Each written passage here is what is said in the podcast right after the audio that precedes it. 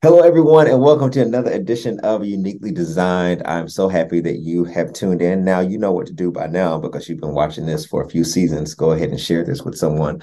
Let someone know that we are on and that we are live, and that you can share this with one of your friends, your family, your uncle, your aunt, your cousin that's sitting there watching Netflix. Tell them to tune in right now to YouTube so that they can watch this interview.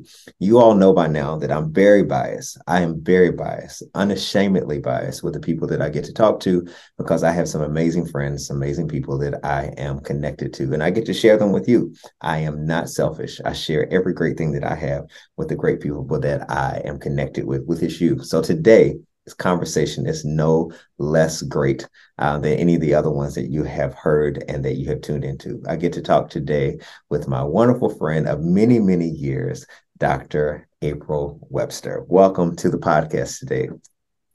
I am so excited to be here. I'm excited, Mario. Thank you, thank you, thank you for selecting me to be a part of such a phenomenal podcast. Well, I am happy that you are here. We have, just for those who don't know, we have been, I always like to start here because it makes me feel old, but we have been friends for over 20 years now. Yes. When I was growing up, I would always remember hearing people say they had friends for over 20 years. And I'm like, they are so old. But now to be in that era now, to be able to say 20 years, and not just 20 years, friends that you've been friends with before social media. What about that? What about that? Yes, so, true friends. Yes, and we are both native Kentuckians. You from Western Kentucky? Well, no, both of us are from Western Kentucky. Yeah. Yeah, so what was it like? Because I grew up in a very small town, and I'm saying this as a background to where you are now. It's very important because sometimes how we were raised shapes who we became.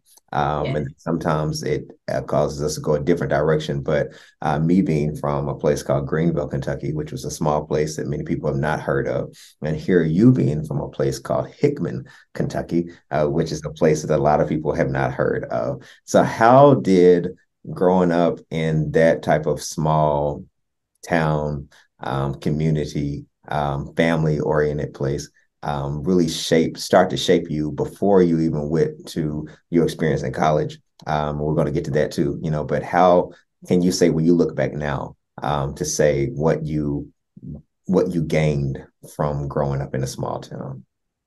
Well, let me say, I am a true believer that small things, listen, big things come out of small places, you know, and so growing up in a small town of Hickman, Kentucky, that had probably 2,000 to 3,000 people max is just one for the books alone. That means we had one stoplight, one high school, all those things. But it really helped shape me being the family dynamic. Everyone there was so big on family. And the family dynamic is so important. I grew up in a two-parent household with my mother and my father. They both worked. They were hard workers, and that helped shape and mold me to the hustler that I am today. I mean, I seen them work their 9-to-5s and then continue to come home and take care of the home. I seen that growing up in our community, majority of the family, if they were single family homes or not, you seen that work dynamic. You seen them going above and beyond for their family. And those are things that have really helped catapult me to where I am today. My upbringing in that type of environment. Now, growing up in that type of environment. Now, I want to ask, because I don't know a lot about Hickman. Was Hickman predominantly Black, or was it mixed? It was actually mixed. So a good thing it was mixed, and a lot of the families communicated. Like, I have friends that are of different race, of course, and we are still friends. We're still friends to this day, over 20 plus years. I see them. We have high school, reunions, and everyone come back and fellowship. I follow them on social media. They do the same. We still have really good friendships, but it was a mixed community. Of course, we have certain things that we do in a community that was more for the African Americans. And so we still come back and celebrate, like, for example, the 8th of August is what we do in Kentucky. So we still go back home. We try to celebrate. We still try to pour into our community. We try to give back. Majority of the people that have relocated and, you know, started their lives and careers other places, we do try to come back at least one time a year to do something and to impact our community as a whole. Now, you said something about the 8th of August. Now, what's that? Yes. Okay, so the 8th of August is celebrated in Kentucky because that is when the news came up from Texas and all those other places of Emancipation Proclamation. So it did not reach Western Kentucky until the 8th of August. So, yes, we have Juneteenth, as you know, now has been celebrated. It is recognized. Thank God. That's great. But it still didn't reach certain parts of the world, being Kentucky, until August. Yeah. So we celebrate the 8th of August, and we have celebrated that ever since I was a little girl. My family and people would travel back home as a homecoming celebration during that weekend. Yeah, I always think, and for those who are being introduced to you, you are also an evangelist. And immediately when you said that about August the 8th, and of course, Juneteenth is celebrated at a different time, and how the announcement of freedom came in different times. Yes. Everybody still got the announcement. While you were talking, I was just like, ooh. Listen, the word still got there at some point. We may get it at different times. Oh, yes. And you know what, Mario, don't push me now, because that's just so on point when we think about it. You know, the word, they were free. We were all free, but some other word, it didn't get to certain people until certain times. So they still were operating in a capacity that they were already relieved from. But until the freedom actually got to Kentucky, they didn't know. So they were still, you know, being held as slaves. So thank God that it did reach us at the time, which was months later. Yeah. Yeah. I'll say, ooh, I'm going to leave that one alone. I'm just going to keep quiet. She didn't say it. I'm just going to come out of that for the purpose of this podcast, but I'm going to save that for another time. You might hear that again. Yes. So I asked that about you coming from a background that could have been predominantly Black or not, based on your decision to come to Kentucky State, when that part of Kentucky is also close to Tennessee. And you could have gone to any of the great schools that are there in that area, HBCU or PWI. So what was it that even made you or shaped your decision to go to, and even a mutual friend of ours from there came to Kentucky State, that made you, what drew you to Kentucky State? Kentucky State was always on my to-do list. Like, I knew I wanted to go to HBCU. So I started researching the different HBCUs that were close by. Of course, I looked at the TSU, the Tennessee State. I looked at Fisk University. I looked at going to Clark Atlanta. You know, I had several different places. And then I was like, wait, Kentucky State is a place right here that's in the state of Kentucky. And I ended up finding out that someone from my hometown actually went to Kentucky State. And then I ended up finding out that one of my uncles, he's my uncle cousin, he graduated from Kentucky State. So I'm like, wait a minute, I didn't realize that. So I began to just touch bases with him. And he told me a lot about K-State and just the things that was offered. And I went to do a tour, me and one of my best friends, we both graduated from K-State. And we immediately was like, this is where we're going. There was no second guessing. We knew from that very moment that we was going to go to Kentucky State. What happened for you at Kentucky State that you know without any question you couldn't have gotten any other place? Listen, at Kentucky State, I told you I grew up with this dynamic of family. And what I gained from K-State is lifetime friendship, like me and you, Mario, for 20 plus years. I gained another sense of family. It was that extended family that I feel like if you go to PW, you don't get it like that. I feel like going to an HBCU, you truly make those lifetime friendships.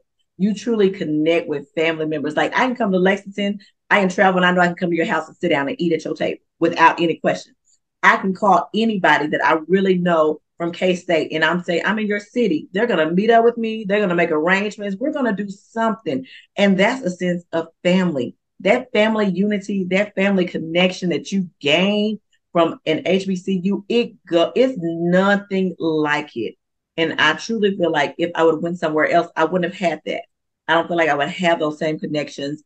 I feel like that would have been a missing piece for me. And I am just grateful for that opportunity, because it is that extra family dynamic that I still have.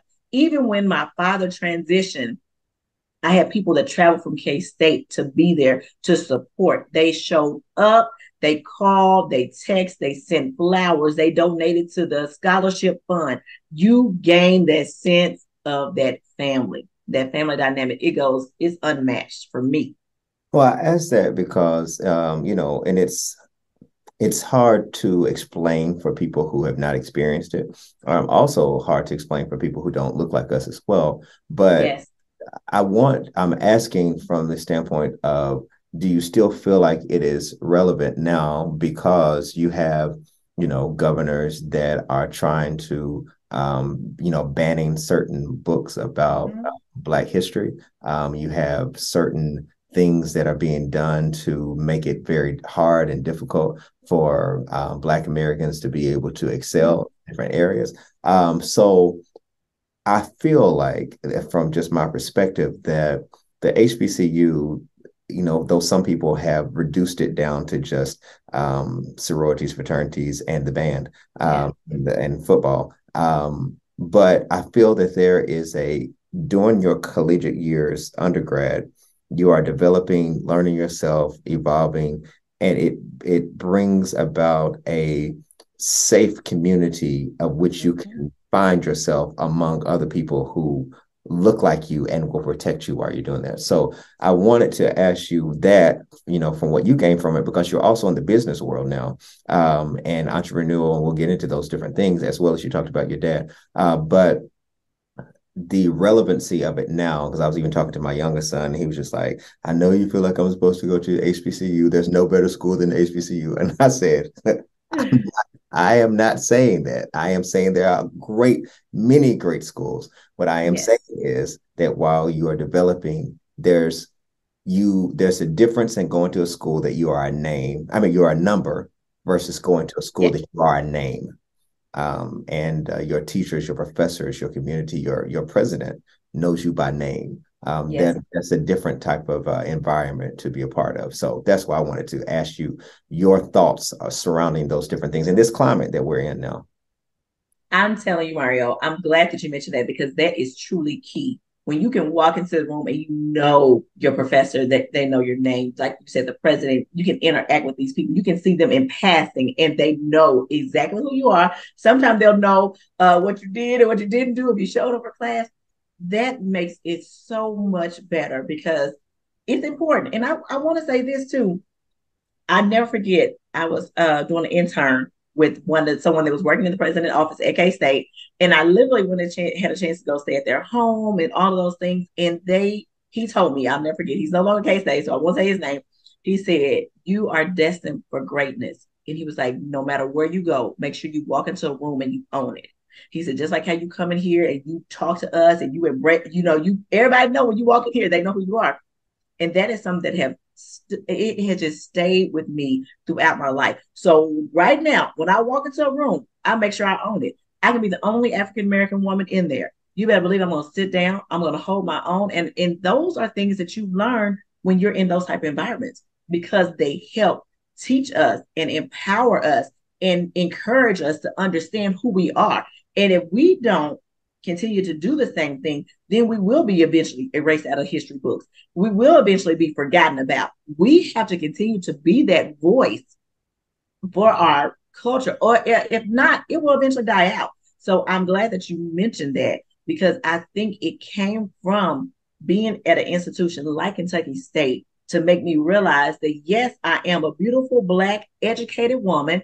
And when I walk into the room, I'm going to own it. I'm going to hold my own. I'm going to make sure that they feel my presence before I leave that place. And I think that helps empower us to know who we are, who we're called to be, all of those things. It comes from those type of environments to let you know that you are called for greater. There's more on the inside of you. And I will never forget that. He was like, you're destined for greatness.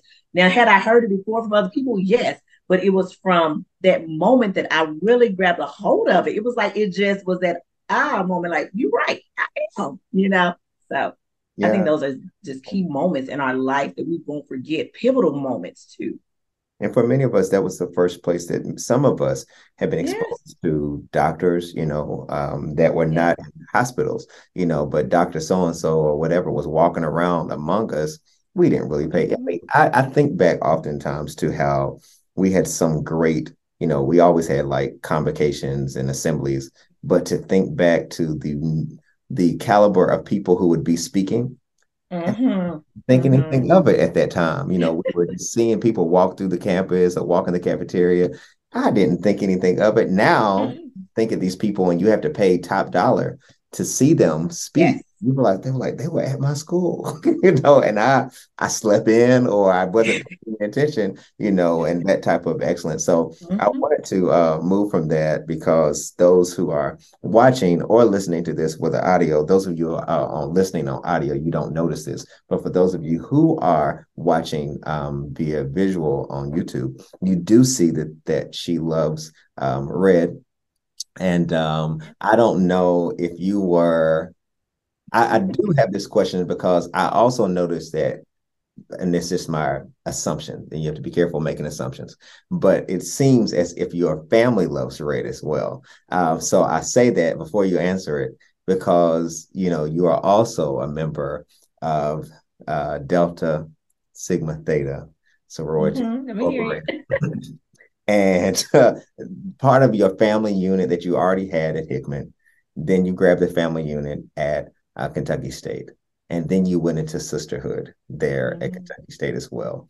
What even shaped you as it relates to even moving into that particular sisterhood, which I know might be the whole rest of our podcast that you could talk about for the whole next 30 minutes, you know, but what did you, what, you know, caused you to even move into that direction? Because you already had that family unit, you know, mm-hmm. what was it about the great deltas that drew you in?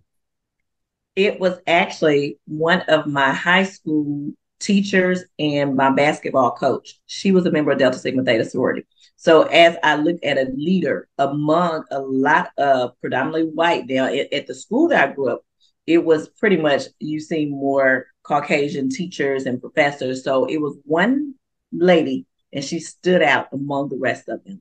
And she was a member of Delta Sigma Theta sorority incorporated. And, she was someone that really poured into us. She took us on trips to Atlanta. We went to the Martin Luther King museums and places. She made sure that we knew our history. She made sure that we were informed of our culture and things that we should know as African-American students in our high school years. And it was her passion to educate us. It was her passion to teach us and to show us, not just to talk about it. She made sure to invest into us. And then I would always see her wearing her letters and represent. So wherever it was going, she was interacting with other women and just those connections. I'm like, okay. And I had other family members that are members of other sororities. And they really was hoping that I was going to go that direction. But it was something about her leadership skills.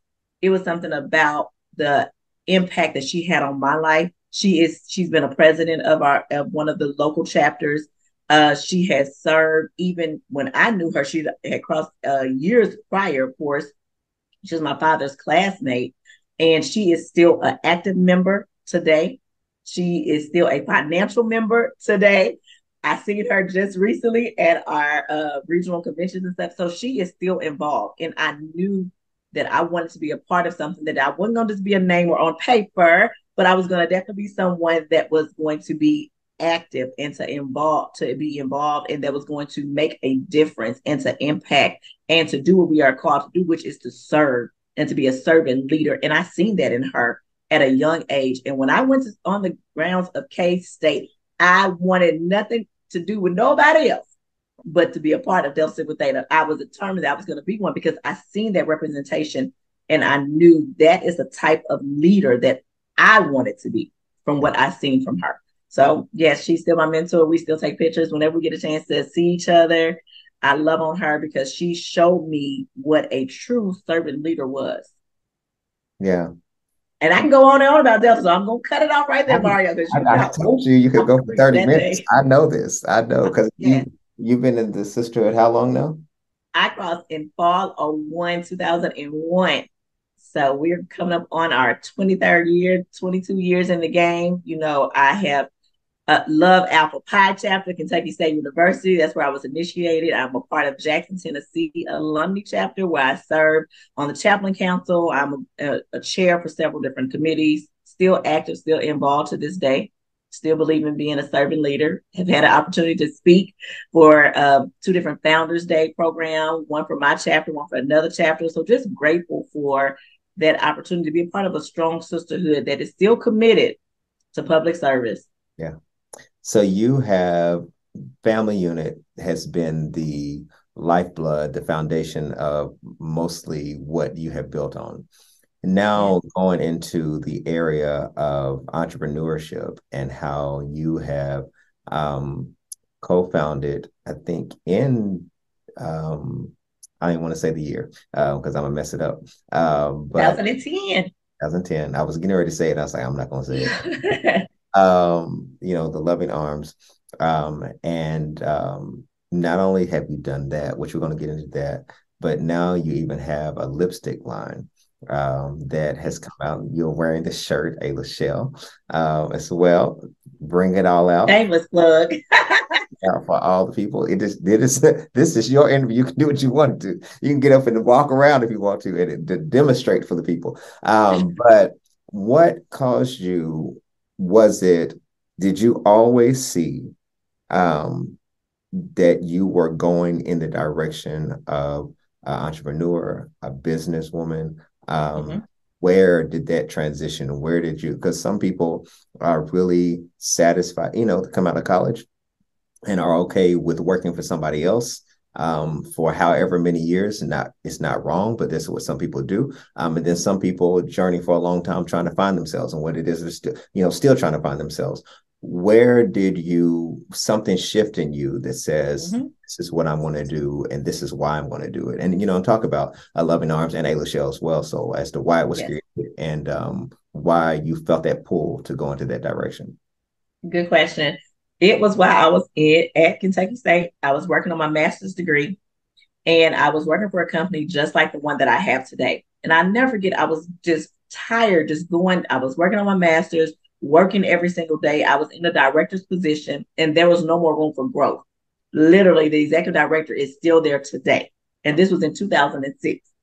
So I had got to the top level and I knew that there was nowhere else for me to go. And I had a passion for what I was doing. And so I remember having a conversation with the owner and I told her, it was like one of those moments. I sat there and I said, if I can work this hard for someone else, I clearly can work this hard for myself. I was giving my all. I would miss family gatherings. Now, family has always been big for me. So I would miss Thanksgiving. I would miss Christmas holidays because there was sometimes I was on call. So I had to work. I had to be the person to oversee the business, the day-to-day operation of the residential department. So I knew that I had the ability to do it. I had learned a lot from the company. I had begun to see numbers for that company. And I began to say, I can figure this out. And so I remember going on a fast, believe in fasting and praying. Yes, he said, I'm an evangelist. So I went on a fast and I just began to ask God to open the door. And so I stepped out on faith. I relocated to Memphis, Tennessee without a job. And let me ask you this before you go for it. Now, were you in ministry at that time as well? I was running from ministry. Let me tell you, this ain't something I wanted to do. I'm just trying to, I wanted, because the timeline, because I don't, you know, when did you, so you're running and for those people who don't know what the term running means in ministry, because we've been in church, April and I've been in church a long time. So we throw out words and everything, everybody knows them. Right. Running, this doesn't necessarily mean running with your feet, you know. Right. You know you're called to do something and you're trying to put it on do not disturb. You know, that's it. Right. You know, and a lot of us experience that. And that doesn't just mean a calling from God. That could be your calling to your purpose, your destiny, whatever it is. You know, we try to ignore it. So you were feeling the pull to go into a CEO, entrepreneur, businesswoman, and ministry at the same time? So you were feeling both pulls? I was feeling both, and I did not want to do the ministry thing. So I'm like, okay, I know that, and I've always been one, definitely always in church, as you stated, fasting and praying. So yeah. I knew God was calling me for more with that. But I wouldn't, I'm like, yeah, Lord, not right now, you know. So as I moved to Memphis and I stepped out on faith and all those things, I was trusting God. And it's like my passion, I just kept being drawn to that population of people. I would apply for jobs, nothing would happen. I'm like, okay, now I have these degrees, I have the experience, I have years of leadership, I have this master's degree, I have years, I've worked in this field for years, and I would not get a job. So I want to pause and say this, Mario, to anyone that's listening that feel like you have come to a dead end, you come to a halt, or you come to a yield, and it seems like you're not moving forward. Let me encourage you right now to just stay on that path that you know you're supposed to be on, because I literally paused. I had to pivot. So I had to pick up other jobs. I shifted careers for a moment into counseling, but I kept being drawn back to this field that I have my business in. It was truly my passion. Anytime you have that pulling and that tugging on you, it is probably more towards your passion. Bishop C.D. Jakes have a quote that says, if you do not know your purpose, then find your passion, because your passion will lead you to your purpose. That pulling just kept tugging on me. So long story short, years passed, Mario. 2006, 2010. Years began to pass me by, and I was not an entrepreneur. I was working in a career. I was making decent money, but I still was not happy completely. I wasn't satisfied. I still knew that there was more, and I was still working with somebody else at that point. It wasn't until I really said, okay, now is the time. This is the right season. We're going to step out. We're going to do this. We were working behind the scenes. The whole time I worked for somebody else, I was still working behind the scenes, planning, preparing, getting my business in order. So when we opened our door, and whenever I resigned from that company, I wasn't going to look back. I was determined not to look back. And we have been going strong, going into our 11th year, nonstop with Loving Arms. So it was one of those things, you just have to continue to work towards what you know you're called to do. I knew I was supposed to be an entrepreneur. I knew I wasn't supposed to always have a 9-to-5. I knew I wasn't supposed to clock in. I knew that just was not the thing for me. Now, I'm not against it. I'm not saying it's something, because we have to have people. I have to have people that work for me. Yeah. I got to have people to come to work. So, but now, I just knew God was calling me. Those who don't know, Loving Arms is a home care a business. What even allowed, what pulled you even in that direction? Guess what? It was right after K-State. I landed in that job. After K-State, I applied for a job when I had my bachelor's degree. And it was, they had a bet on me that I wouldn't make it, because I had long nails at that time. I had on heels. I was going to work cute every day. They're like, oh, she ain't going to last about 7 days. They literally had a bet going behind my back on how long I was going to make it on that job. Today, I have a business just like that job. And I'm saying that to say, people can doubt you. They can count you out. They may think you're not qualified. But when God has called you to whatever it is, he qualifies us. So when I worked for that company, Mario, I knew from day one, I loved it. I knew from day one, these are the people that I want to help. I was a servant leader. I knew this vulnerable population here, I will give them everything that I have. And I still, even those ones back in Kentucky, whenever I go to homecoming, I stop by that company, because they believed in me and they gave me a glimpse of what God was calling me to do later on.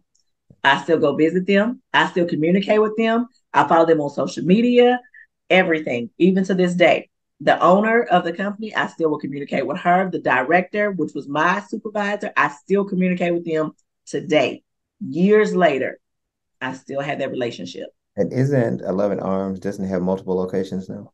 Yes, Loving Arms is located in Jackson, Tennessee, which is our headquarters. And we have our second office, which is in Memphis, Tennessee. We serve all of West Tennessee. We have 24-hour service where we provide assistance with activities of daily living to the people that we support. Yeah, we work with adults with intellectual and developmental disabilities, and also the elderly population. We do care for the elderly as well. And they had a bet that because of your long nails, yes, hills and all that, that you would not make it.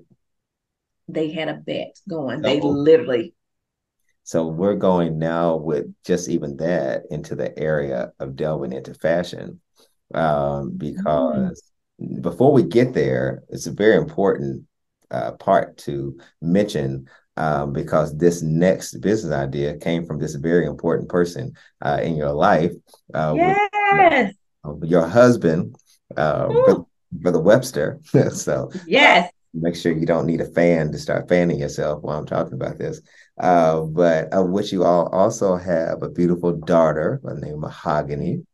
Mm-hmm. So this next business idea came from him. I love this story, actually. So I want you to share how your next business idea came, because you could have stopped with, just Loving Arms, but I see a connection between the long nails, the heels, and all that stuff to now. Right. It's all come full circle for me now. It comes full circle. I remember that, April. So yes. Talk about how that idea was birthed. Okay, so my husband, LaShawn Webster, and let me say this. I want to go back to tie this into what the man at K-State said to me. And what my husband said to me, he told me that I was destined for greatness back in 1998. We were at K-State, that era.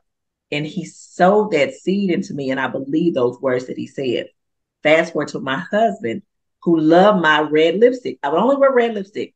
And one day we were just having a conversation. He said, you should have your own lipstick brand. My husband sowed that word to me. And just like the man at K-State did, I said, oh, you're right. I can have my own lipstick brand.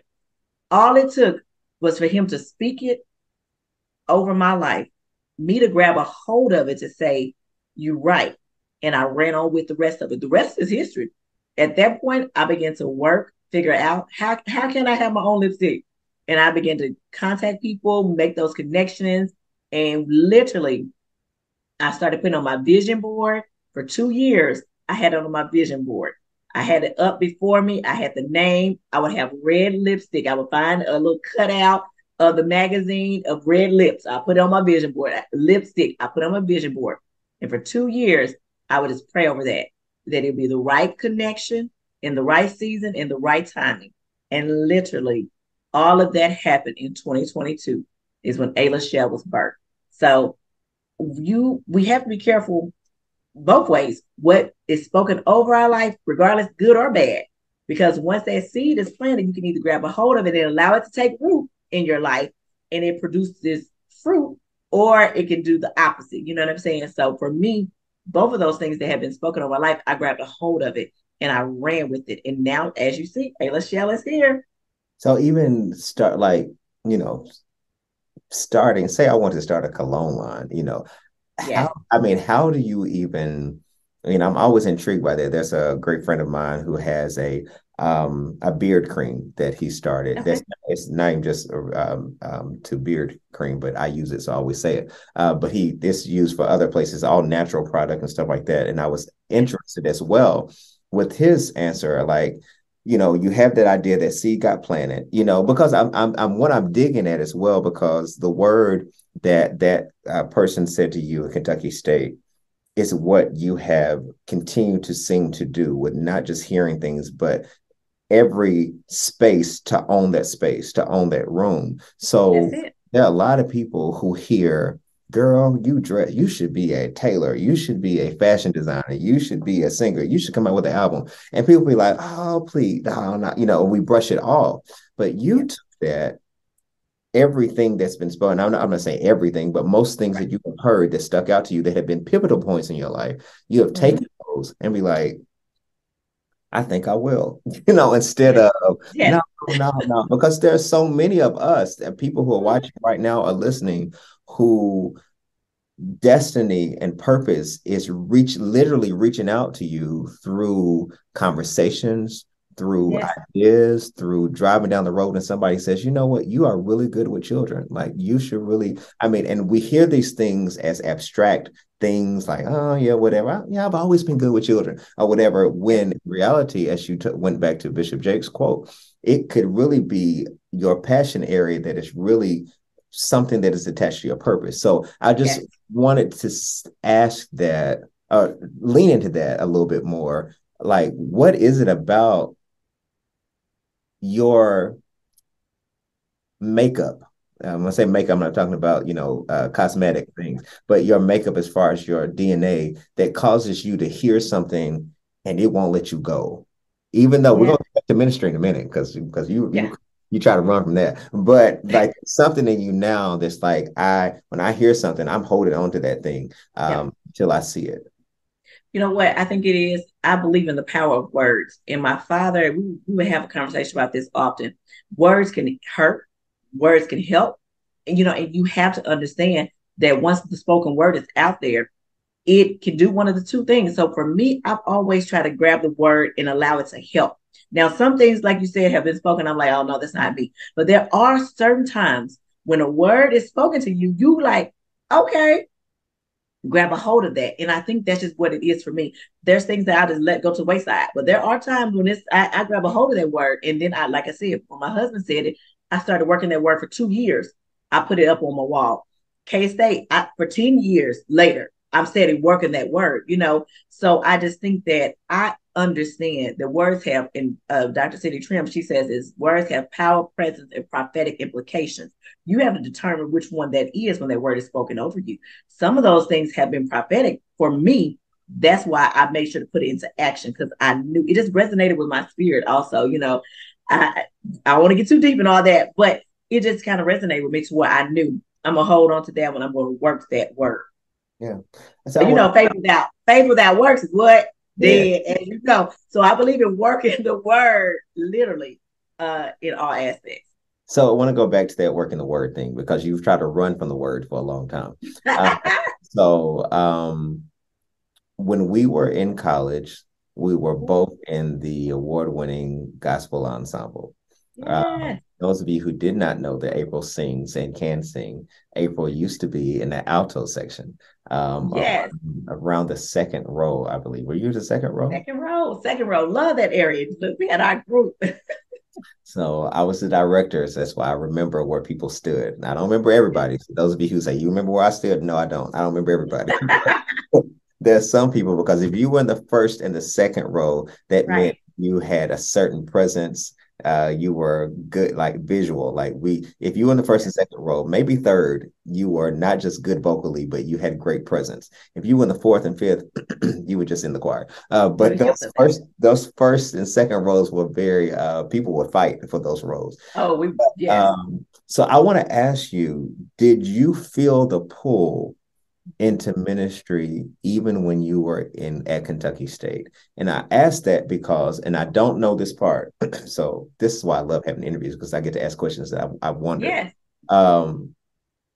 Being from Western Kentucky, I can imagine, I don't know the landscape of Hickman, but I don't know if you saw women in ministry at that time. And I know that we're also in a time now that people, for some reason, still have this conversation about, you know, women can't be used or whatever, you know, and realizing, you know, even though right or wrong, you know, the Bible was written in a time of misogynistic views and perspectives. That doesn't mean it was right or wrong. It was just how they viewed things, and women were not, you know, empowered to that degree. So a lot of times when we reference, you know, the Bible says, well, it's also said in a certain context or whatever and purview. But anyhow, but I just wonder, was some of your reservation about the pull you felt about ministry because it was something you had not seen, or maybe going back to even family dynamics, like,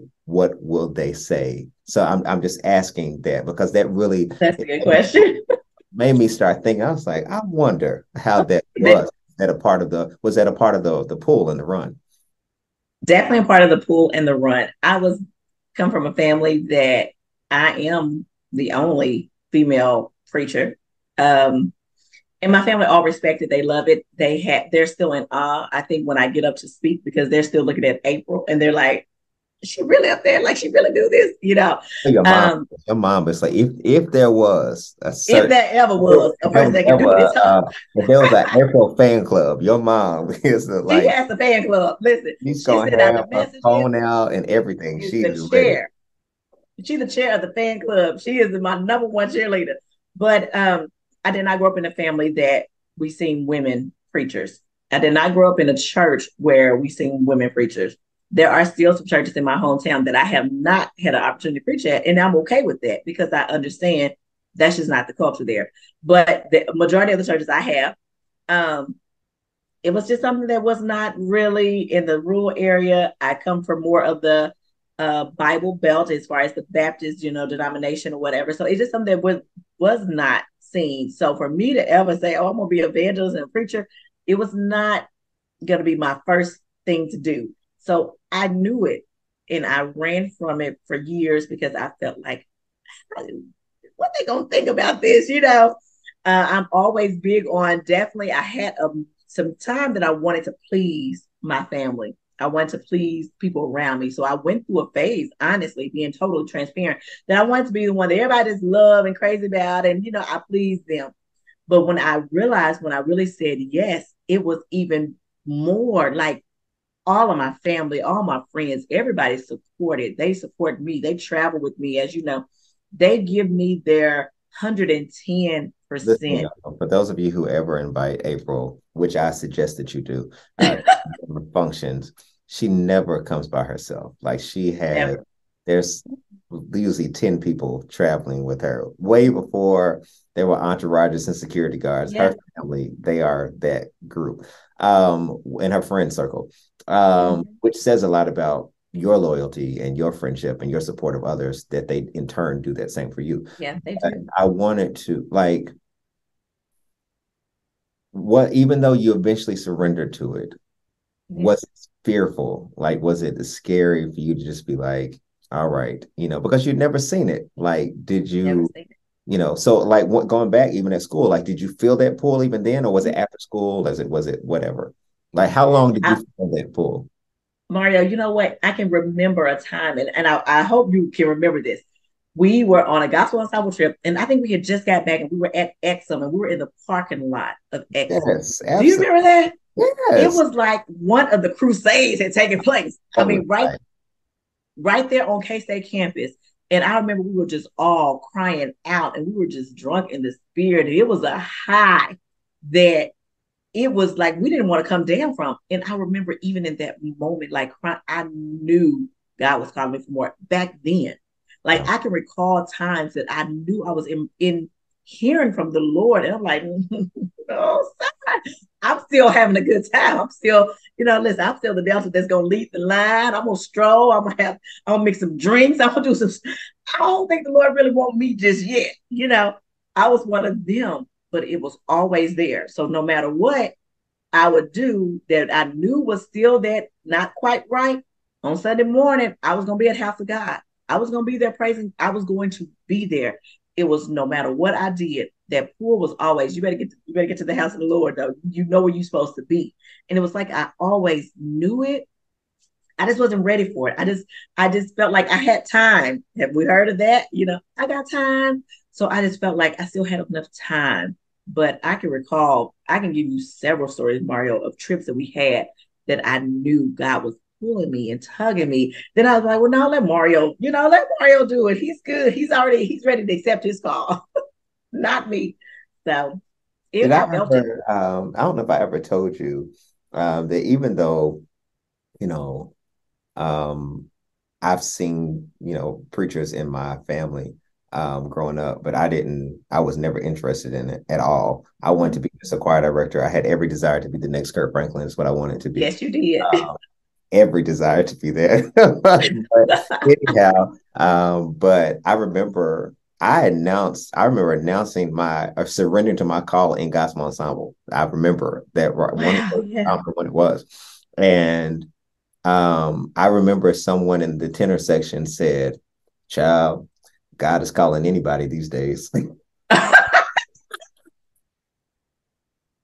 I can, I'm sure I can pick a few people that probably said that. Yes, you could. And I remember at a few homecomings ago in Kentucky State, I ran into him and I said, do you remember when you said to me, you said, oh my, did I say that? I said, you did. Yes, you. I am so sorry. I said, it doesn't, you don't have to apologize. But yeah, I said that because that is something that sticks with me from a place of God could have used anybody, but for whatever reason, you know, he's calling anybody, you know, but I think about that when you said I was mixing drinks or whatever, like that call, it never changes its mind. It never changes. Like, I'm not even talking about it. And I'm saying that broadening it for those of you who are watching it, even for us, it may not be in a pulpit, it may not be in ministry, it may not be whatever, but that purpose, that destiny thing, I don't care what you do, it will never let you go. It will stay with you. 70 years old, and that thing will wrestle you down until you finally say, all right. Until you finally surrender. And look, Mario, I remember when I started, like, I got up to testify at a women's conference. And during that, after the testimony, people were coming up to me like, oh, you need to be the next speaker. I'm like, oh, no. They're like, no, you need to be we need to get you to speak. And I'm like, no. So I started saying I was a motivational speaker. I still did not want to say that I'm an evangelist or that I'm a preacher or any of that stuff. So I said, okay, I will say I'm a motivational speaker. You know, I wanted to change even the terminology of what God had called me to be. I didn't want to put that label on myself, even at that point, you know. But when I finally surrendered, I said, okay, my pastor's like, you got to quit bootlegging. Stop out here, you're bootlegging now, you know, like go ahead and yes, we've been waiting for you to just say, okay, God has called me, I'm accepting it. So finally, in 2017, I finally said, okay, to the will of the Lord. I remember. Yeah. I remember. I called you. Remember, I'm like, listen, look, I need some guidance. We would have conversations. She was like, all right, how do I keep my voice? Because I just get so excited. I'm so excited. By the time I finish preaching, my voice is gone. I'm like, Lord, I just screamed at the people. But it's exciting. It's exciting to look back and to see how it wouldn't let us go. I just think that's an exciting thing. Right there is something, Mario, put a pin there. It wouldn't let us go. So no matter what we go through in life, you can run, you can say, it won't let you go. At some point in your life, you will have to surrender to whatever that call is, that purpose is. You will have to surrender to it. And I'm glad that I did. I'm thinking to myself, as bad as I thought, you know, I should have just said yes sooner, but everything happened in this timing. Yeah. So now at this stage, as we wrap up, as we could talk for the next 2 hours, you know, we could go.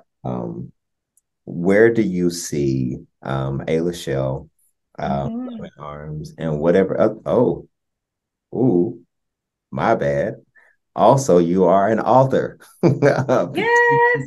2 books, one a devotional, and talk about even that, you know, because one pivotal thing that launched you, and that you've had so many pivotal moments. Now that I'm just thinking back, because, you know, your dad, a great man, you know, who passed away and was one of the reasons why you launched your book about being a daddy's girl, which was not just talking about him, but about a relationship with God. You know, I should have brought my stuff out because I got all your April Webster stuff over here in my corner. Yeah. The book is here, probably a little dark in the moment, but yes, right here.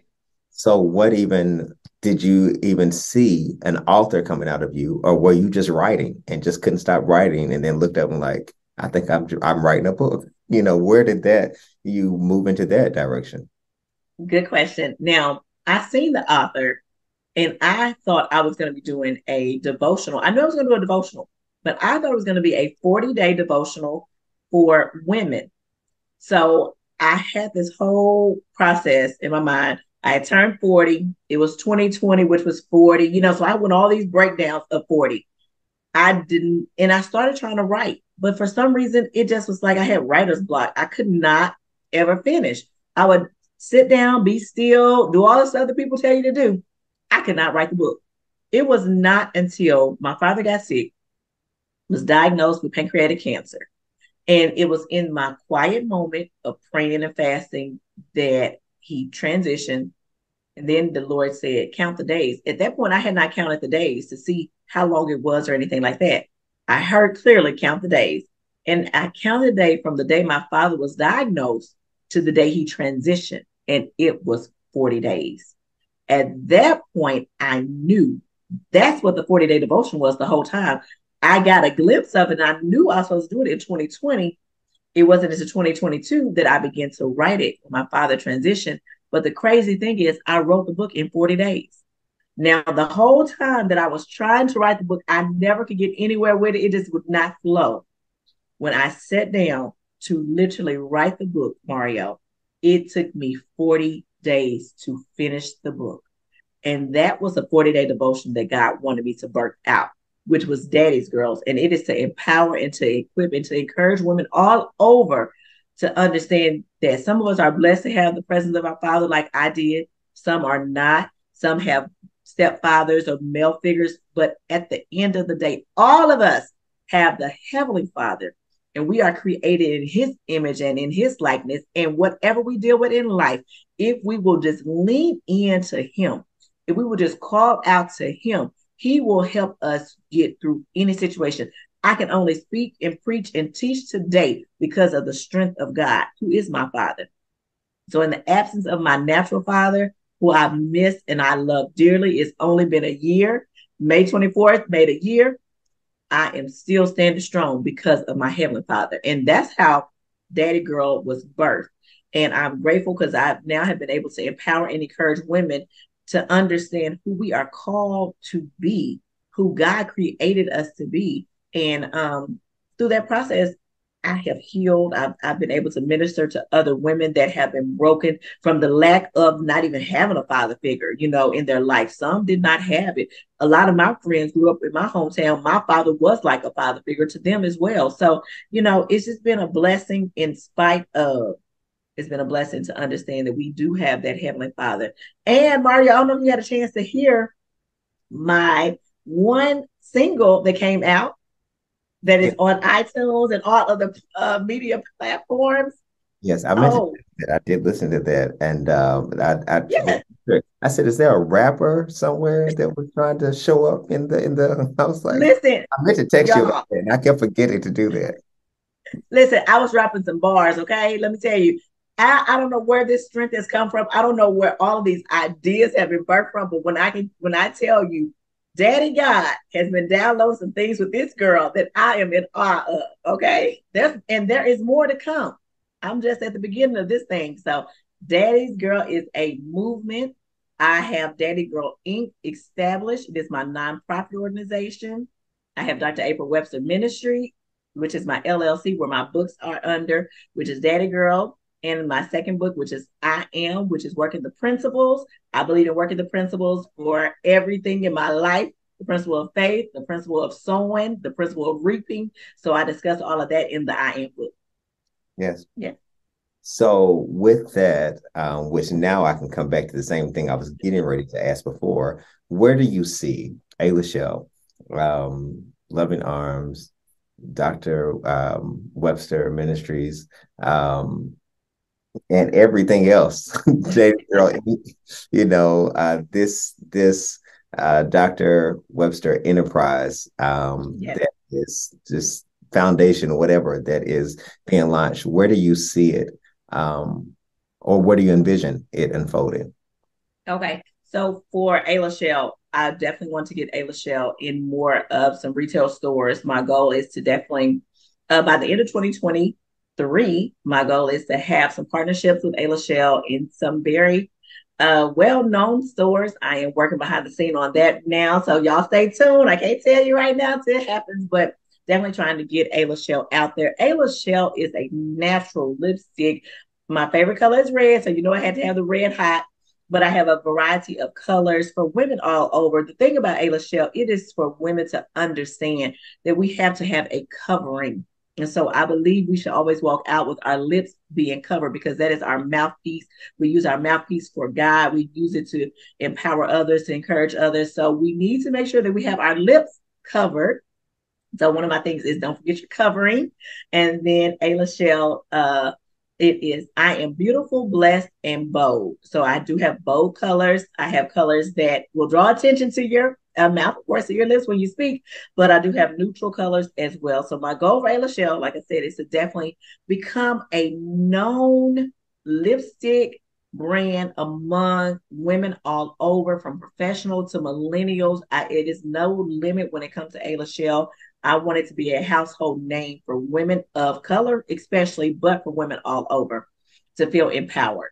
Now for Dr. April Webster Ministry, Inc. and all the stuff that's up under that, that umbrella, I still don't know. I am really walking by faith. I'm trusting God to lead me to what he wants for that to be. I don't know, Mario, yet. I'm still working out the blueprints of it myself. And I do know I've had 2 women empowerment events here in Jackson that were very successful. I have been having people asking for the 3rd one, which is going to come up in September. I'm working on that date. And it's a free event where we encourage women. We share testimonies of how we have overcome different things. And it's just to encourage and uplift other women. And so that has been a good success. I do know I'm going to do some things with young adults to help teach them some etiquette and proper things when it comes to trying to further their life and what's next for them. So there will be a component that I'm working on with Daddy's Girl that's going to be more of a teenage group to a young adult age. So that's the next phase. But I don't know what the end goal is for it as of now. All I'm doing is working the beginning, and we're going to figure out the middle in between as God give it to me. Yeah, that's good. So for everyone who needs to know and how they can get not just your product, but they can follow on all your different platforms so that they can see it. What is the gateway so that they can get to everything that is Dr. April Webster? Okay, so my website is very easy. It is Dr. April Webster, LLC.com or A'Lashell.com. Those are very easy. Social media handles, you can always find me at April Webster. Or you can always search Dr. April Webster or A'Lashell, A'Lashell Cosmetics. So on all of the TikToks, the Instagram, Facebook, if you do it, Dr. April Webster or A'Lashell, you'll get me. Yeah. And yes, on TikTok, and they can find you now on Apple Music or Google Play or stuff. Listen, y'all, I dropped my one CD. Y'all, no, one single. Let me correct myself. My one single. And I think it's such a cute little song. It really was supposed to be kind of like an affirmation. My goal was an affirmation to CD. And my schedule has been so busy, so I had to do one single. So it is an affirmation single that I have released. So check it out on Apple Play, iTunes, all those good things. Well, it's available. I am grateful for you spending this time. And I wanted, before we end, for you to speak to anyone who could have been the you that you are not now, with, you know, being bet on, not to succeed and bet on not to move forward. But you took a bet on yourself. More importantly, God took a bet on you. So I want you to speak to someone or anybody that might be listening that you feel pulled to talk to that would encourage them in whatever season they're in right now. Oh, and Mario, before I do that, I want to say it's something that you just said, the season that you're in, because when I left from my hometown to go to K-State, it was 5 hours away. The bet then was that I was not going to make it. I would drop out of college. I would get pregnant. And I would come back to Hickman. That was the bet then. Then I told y'all the bet about my career when I started that. Then when I started Loving Arms, the bet was my business was not going to succeed. 11 years later, we will be bankrupt. We would not, listen, people will bet on you. People will bet against you. But I want to encourage everyone that is listening to me that there is greater on the inside of you than what the world can see. As long as you bet on yourself, trust yourself, work your plan, work your vision, do what you know you're called to do. Give it your all. You will always come out victorious. You will always be on top. You got to think big. Don't surround yourself with small thinking. People that are on the bottom level, you got to go above that. When they go low, you go high. All of those things are so important because people will count you out. They will doubt you. They will second guess you. Never question yourself. Stand on your own toes. Stand square up. Stand on your square. Know who you're called to be. Know that you're destined for greatness. Don't give up when things get hard. You continue to press. You continue to move forward. Continue to trust the process in spite of how it may look. Don't look to the left. Don't look to the right. Keep your eyes focused straight ahead on what you want to do in life. And listen, I'm a living witness that it can come to pass. People have counted me out every phase, every season, Mario. When you just said that, it made me realize literally every season, every segment of my life, someone doubted me. Someone thought I would not make it. You always go against the odds. Bet on yourself, and you will always come out as a winner. And as the God said to you, own the room that you go in, whatever room that might be. So thank you for that. And all of you who have been watching, I hope that you feel better than you felt a few minutes ago when we got on here. And thank you for tuning in. Tune into the next episode. And you know, whatever you do, continue to embrace your own unique design. I'll see you all soon. Goodbye.